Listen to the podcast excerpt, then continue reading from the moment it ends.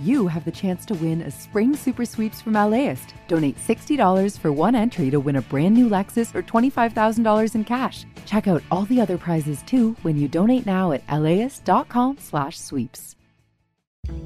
I'm Austin Cross. Join me for LAist's new live event series with the James Beard Foundation. We Are Where We Eat We'll go behind the scenes of LA restaurants. The kickoff event is May 22nd. Tickets at laist.com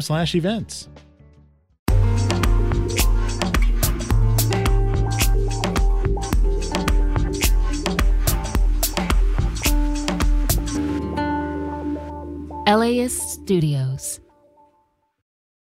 Hi, everyone. This is Retake. I'm your host, John Horn. In this week's episode, why New York Times film critic Manohla Dargis is optimistic about women in the film world for the first time.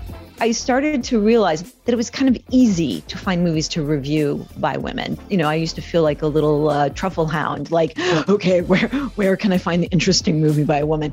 Plus, does female success have to come at the cost of male ego? That's the premise of a movie Fair Play, which sold to Netflix for $20 million at Sundance. I talked to its director, Chloe Domont.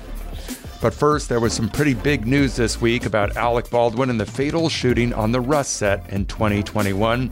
I spoke about it in my weekly entertainment news chat with LAist Morning Edition host Susanne Whatley. So, this week, prosecutors in New Mexico, as expected, filed involuntary manslaughter charges against Alec Baldwin for fatally shooting cinematographer Halyna Hutchins on the movie set of Rust. That was back in October of 2021. And they also charged the movie's armorer, Hannah Gutierrez Reed. She was responsible for weapons on the set. So, let's start first with a statement about Baldwin from SAG AFTRA, which is the performers union of which you and I are both members. Yes, let's start there. About two weeks before the criminal charges were filed, but after authorities said they were imminent, SAG issued a statement saying that Hutchins' death, and I'm quoting the union now, was, quote, not a failure of duty or a criminal act on the part of any performer, unquote, and, quote, an actor's job is not to be a firearms or weapons expert, unquote. And after reading the filings, I would say that SAG couldn't be more wrong and certainly could and should have waited until Baldwin was charged before it offered an uninformed legal opinion about his killing Hutchins. Okay, how so? Well, Baldwin had two official jobs on Rust. One was an actor, the other was a producer. And I would argue he had another role, which is he's the person who sets the tone for the overall production. Rust might have been an independently financed Western, but more than that, it was an Alec Baldwin film. It was his passion project. And as is spelled out repeatedly in the charging papers, Baldwin didn't set a good example. So, prosecutors said that Baldwin, and I'm quoting again, failed to appear for mandatory firearms training, unquote, before filming and then received limited onset training because he was on his mobile phone. So let's just pause for a second here. Halyna Hutchins is dead, and Baldwin wasn't focused on mandatory safety training because he was chatting on his phone. So, if you see your boss is behaving that way and cutting corners, what's the takeaway? And it's more than what Baldwin did on the day of the shooting, like aiming his gun at a real person, which no performer should ever do. Prosecutors said there were, quote, many instances of extremely reckless acts or reckless failures to, to act by Baldwin in a 10 day period before he killed Hutchins. Interesting. Um, Looking at the court filings as you did, what else stood out to you, John? Well, the film's armor, Hannah Gutierrez Reed, also was charged with involuntary manslaughter, and she was arguably wholly unqualified for the job because of her lack of experience. And according to the filings, she failed to keep live ammunition off the set, she didn't inspect the gun, and she wasn't present when it was used. That said, if a producer, Alec Baldwin in this case, hires someone who is underqualified, you could mitigate that decision with additional safety steps, right? That makes sense. But the production did the exact opposite. There wasn't even a safety meeting on the day that Baldwin killed Hutchins. Now, what about the assistant director who handed Baldwin the gun and declared it to be a cold weapon, which would mean that it was not loaded with live rounds? Well, he has also said that it wasn't he who handed Baldwin the gun, it was Gutierrez Reed. There's some oh. dispute about that. But Halls entered into a plea agreement um, with prosecutors. He has already uh, accepted a sentence of six months behind bars and six months probation. Um, I suspect if there is a trial, if there isn't a plea agreement reached, Dave Halls will be a lead prosecution witness uh, for the government. And I should say that Baldwin has said in the past that he didn't pull the trigger. The filing papers said there are repeated images of Baldwin's finger on the trigger of the gun at the day in question. And Hannah Gutierrez Reed, in a statement from her attorneys, uh, defended her acts, actions and said she actually asked for extra training and more time to focus on her duties, uh, but was rebuffed by the production. Now, Alec Baldwin and Hannah Gutierrez Reed, if they are convicted, could they end up in jail or even prison?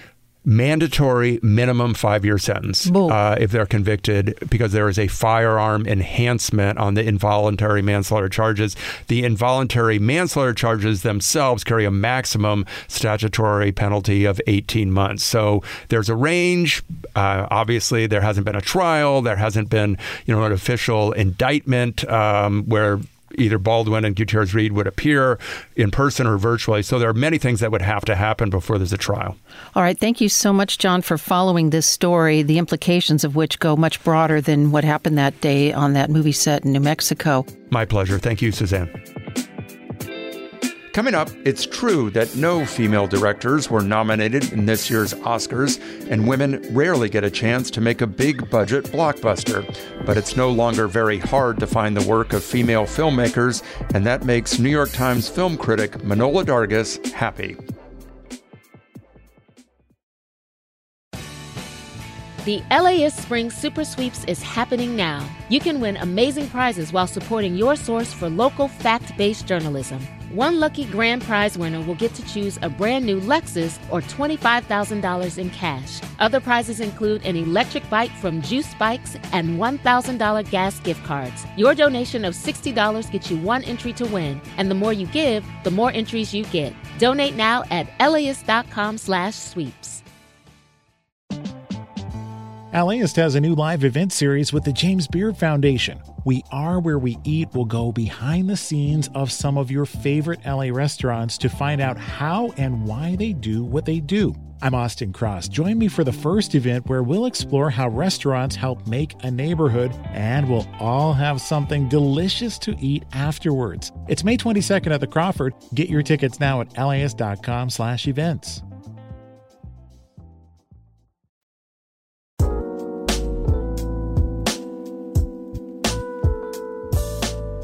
Women make up slightly more than half the U.S. population, except in Hollywood.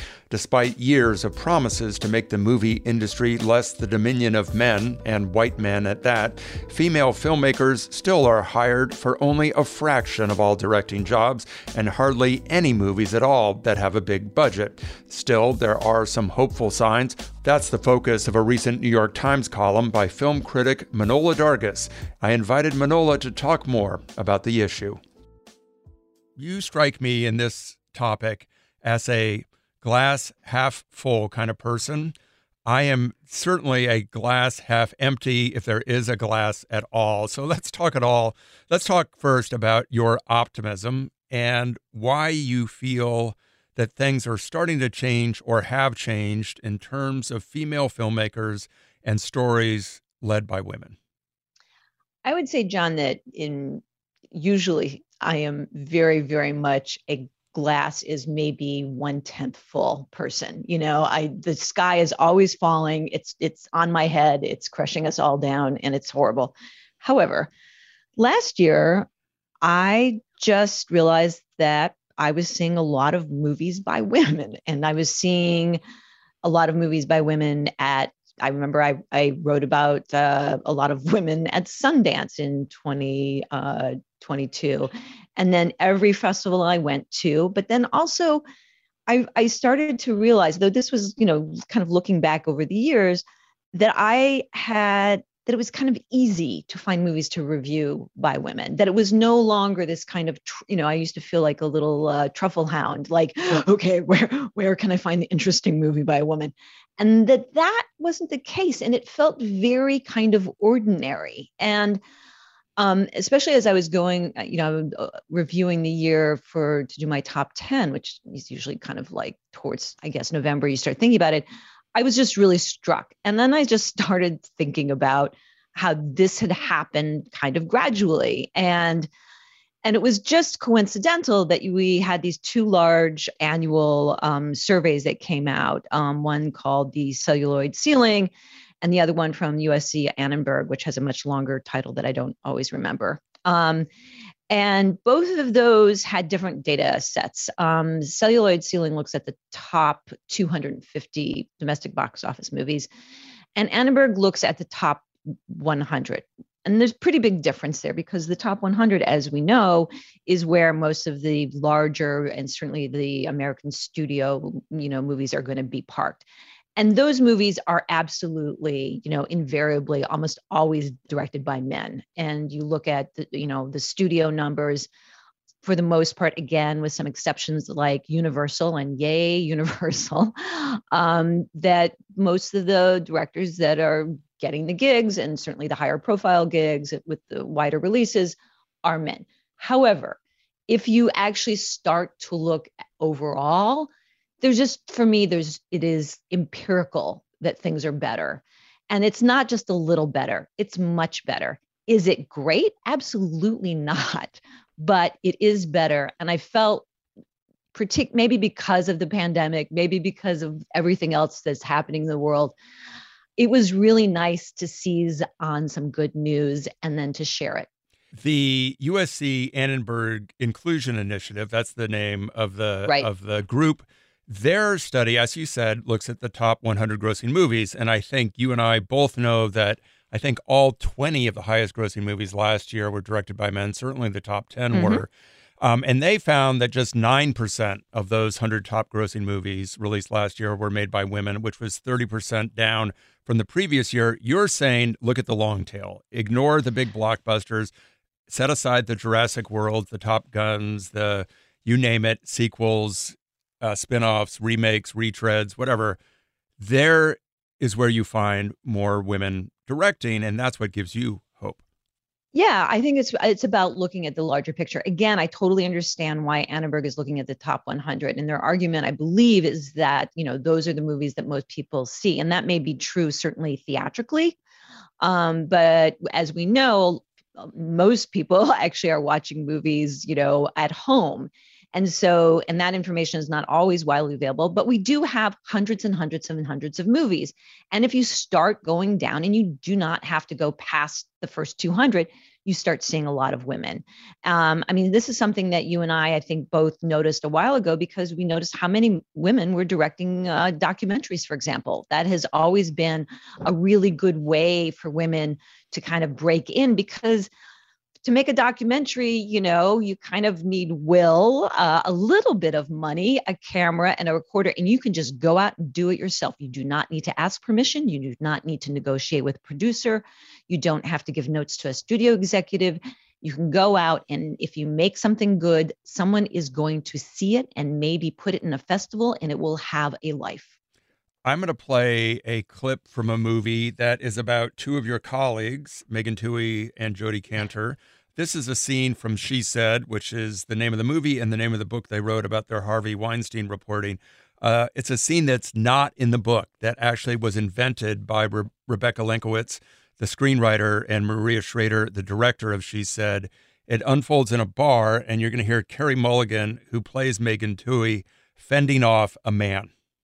Hello. Hi. Hello, everyone. Uh, did you did you see my friend over there? He he said hi. Could you leave us? We're talking. I absolutely will. I totally understand. But I was just thinking maybe I could just All have right, a man. moment We're having a conversation, so if you could You just should be doing something else. So. fuck you. Fuck you. I would bend you over. fuck you. Fuck you. Get the fuck out of here. Fuck you, man. Get the fuck out. It is a great it is a great scene and it's not in the book. It was invented and I think it really says in many ways, it says what's going on in Hollywood. These are women who are doing their job, and some guy is going to tell them what they should be doing instead. And as Carey Mulligan's character says, no. And yes, I think and, I think you can read that scene as almost a metaphor for a lot of what's going on or has gone on in the industry. I think in the industry and also the the larger world, you know, I think that we are, you know, it's really interesting being an old person now and and and thinking about things that I used to take for granted. I used to take for granted that sexual harassment uh, and even abuse was just part of what it meant to be a, a, woman in the world. You know, and if women were being exploited regularly or in terms of the so-called casting couch, it was just like that's the way it is. It's a terrible industry, and you just you just have to kind of you know deal with it and move on. That's it was just kind of a given. It was the air we breathe you know, in a kind of really strange way. And that's a really bizarre thing to say as someone who's been a committed uh, feminist for so long, but it is really, it was the air that we breathed. And then it started to change. And so I think that the optimism that I feel about the industry, yes, it is in part about what is happening in the industry, which is, you know, a kind of horrible, ossified, creepy thing that just doesn't change fast enough. At the same time, you know, the industry has changed, the world has changed. And I think it's extremely important for us to remind ourselves of that fact, not to you know, kind of prematurely say, hurrah, it's been won, or pat ourselves on the back, but to say, you know what, change is possible. It, you know, it it is going to take a, a while for things to get to a place where we won't have to meet anymore and talk about this very issue, but we are on the way. And I say, you know, let us at least acknowledge that. Do you think were it not for the opening credits or your own knowledge, you could watch a movie like She Said or Women Talking or Till or The Woman King and know that it was directed by a woman and not by a man? Is there a certain way that women tell stories that is different? And I don't know how we would define that difference, but do you think it exists? And can you can you spot it in a way? I can't, honestly. I really can't. I mean, you know, I, I really think it depends. I certainly believe that there are plenty of men who are really great feminists. You know, I, I work with one, A.O. Scott at the New York Times. So, um, but I do think that there are things that I watch, like let's say She Said, which is a movie I'm not, I wasn't, I, I couldn't write about in the New York Times because it's a New York Times production kind of, you know, it's, it's so connected with the New York Times but I, I can talk about it on a podcast. And one of the things, like, for instance, I really liked about the movie is it really emphasizes the fact that these are working journalists. Yep. These are women who are really gutsy, who are going to walk up to a house and knock on a door, not knowing what's on the other side of it. And I thought that that was thrilling, you know, and is it because you know the book was you know by two women and the screenplay and was directed by one? I don't know but i do think there's a, a, quality of the lived experiences of women that you will get more with um, women filmmakers. And you know part of my exasperation with how things were certainly through a lot of the 2000s uh, or you know several decades ago is just like it was very boring just watching dudes all the time you know? I mean I like variety in my movies. I like variety of genre. I like different filmmakers. I like different actors. I also like different protagonists. And just watching one dude after another conquer the world is very dull. At the very least, let's change it up. So for me, it's not just about you know um, my sense of equality and my feminism. It's all about. It's also about making the movies themselves more interesting. There you have it. Manohla, it's so good to see you. Thanks for inviting me. Let's do it again. That was Manohla Dargis, the co chief film critic of the New York Times. Her recent Critics Notebook column is titled, For the First Time Ever, I'm Optimistic About Women in the Movie World. Coming up, the Sundance movie that sold to Netflix for $20 million looks at what happens when a woman gets a promotion before her boyfriend. Spoiler, he doesn't take it very well. Start your Saturday with something that will grow your kiddos' brains and get their creative juices flowing. Join us at LAist for a morning of multilingual story times, interactive performances, art making, and lots of kid fun. Bring the whole fam and join us for a super fun Saturday at LAist in Pasadena on June 1st. Tickets at laist.com slash events. See you there. How to LA is our love letter to Los Angeles. We'll tell you where to get a yummy torta, a bowl of congee, and of course, a burger. It's a beef sausage blend, fried egg, grilled onions, and then raspberry jam. What hiking trails to check out. This feels like we're out in the mountains. And where to take in some culture. Leimert Park, they've been fostering jazz for decades. LA's a big place with a lot going on, so we got you. Subscribe to How to LA from LAist Studios wherever you listen to podcasts.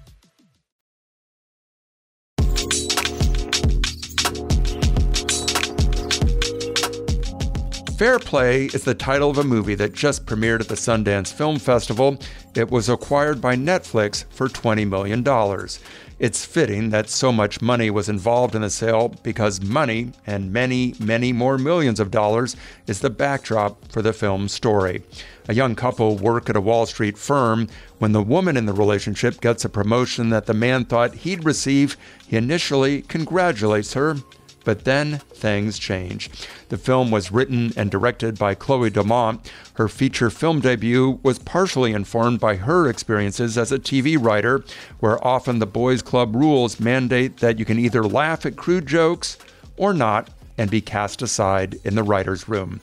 I sat down with Domont in the somewhat echoey business center of her Sundance hotel as the Fair Play sales deal was closing.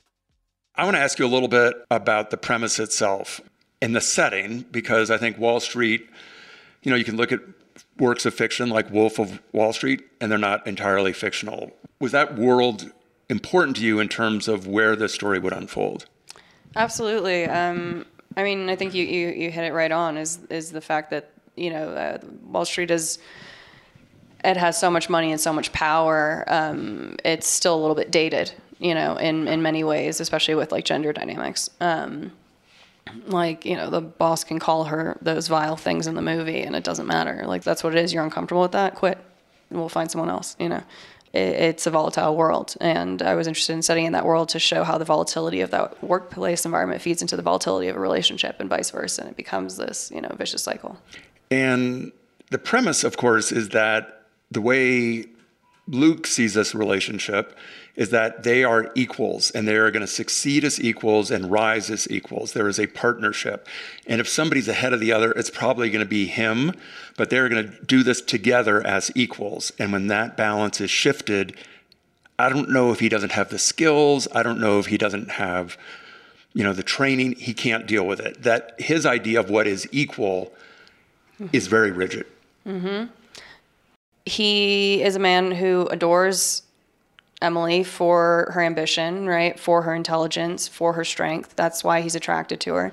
At the same time, because of the way he was raised, because of what how he was conditioned probably as a kid, certain values and ideas of traditional masculinity um, that he was raised on. Um, I think those are in conflict to his adoration for her. And you see him wanting to do and say the right things, but ultimately uh, he can't shake this feeling of insecurity, and that's something I really wanted to tap into this movie is is the unsettling link between female empowerment and male insecurity, um, and how you know a woman being strong, you know, can make can trigger you know um, men in, in a deeply vulnerable way and um, trigger low self worth.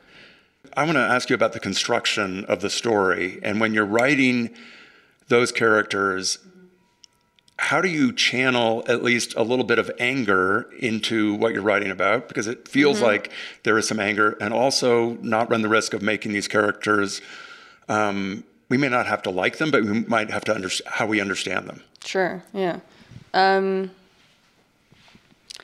yeah. I mean, I, I wrote I wrote this story from a place of pain and originally anger and also shame, shame for minimizing myself in relationships um, because I wanted to protect the ego of the man that I loved.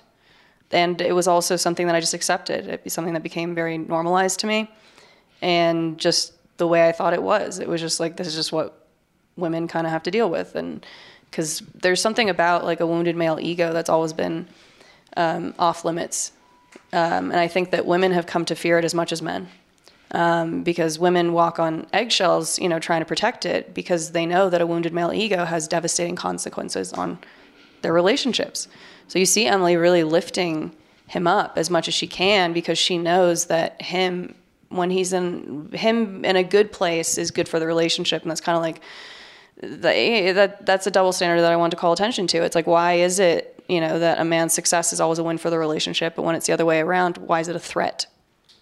Um, and that's really the heart of the movie. I want to ask you about power dynamics because you work in the business. You've been writing and working on t- in television. Not a business that's known for being open to women, mm-hmm. um, and also a business that is known for both micro and macro aggressions against women. Mm-hmm. Were there things that you observed in the workplace that you put into this story separate from your own personal experiences in your relationships? Uh, absolutely. I think that the reason why I wrote the story is because of how personal this was, and you know what uh, what women kind of have to do to to fight their way to the top you know, or to fight their way just through their daily job. I think that women have to inflate themselves uh, to uh, survive in that kind of masculine environment and have to play more of like an alpha, lean into the alpha side to earn the respect of those kinds of men. Uh, they have to push down their femininity. Um, and so what I was interested in telling the story is that you a woman who has to inflate herself in that way during the day to survive at work and then deflate herself at night to survive at home. If you were to as I have, if you have overheard conversations like parking lot conversations or arguments about this film, yeah. is that rewarding to you that people are fighting over it? Absolutely. I think that's why I don't I don't make safe movies and I want to I want to stir the pot and I think that these people are going to come out of this movie. Um, some people are going to come out feeling really heated, and I think that it's important to have these conversations. It's important to to have this debate um, because the truth is is that we've gotten too quiet on these issues. So let's let's bring it out. Let's let's bring it out. Let let let's see what people have to say, and let's talk about it. Yay! thank you. yeah, thank you so much. That was Chloe Domont, who wrote and directed Fair Play, which premiered at this year's Sundance Film Festival. The film's release date has not been set. Thanks for listening to Retake. I'm John Horn. We'll see you again next week. And in the meantime, if you're interested, sign up for our weekly email newsletter, which includes recommendations of movies, TV shows, and other things that I think are worth your time. You can sign up at LAist.com slash newsletters. Retake is produced and engineered by Michael Cosentino and Monica Bushman. The editor is Suzanne Levy. And a special thanks to the entire KPCC LAist newsroom. Support for this podcast is made possible by Gordon and Dona Crawford, who believe that quality journalism makes Los Angeles a better place to live. As a farmer's son from a desert region in California, J.B. Hamby thinks a lot about water. I spent a lot of time digging up history, particularly about water, which is the origins of the Imperial Valley.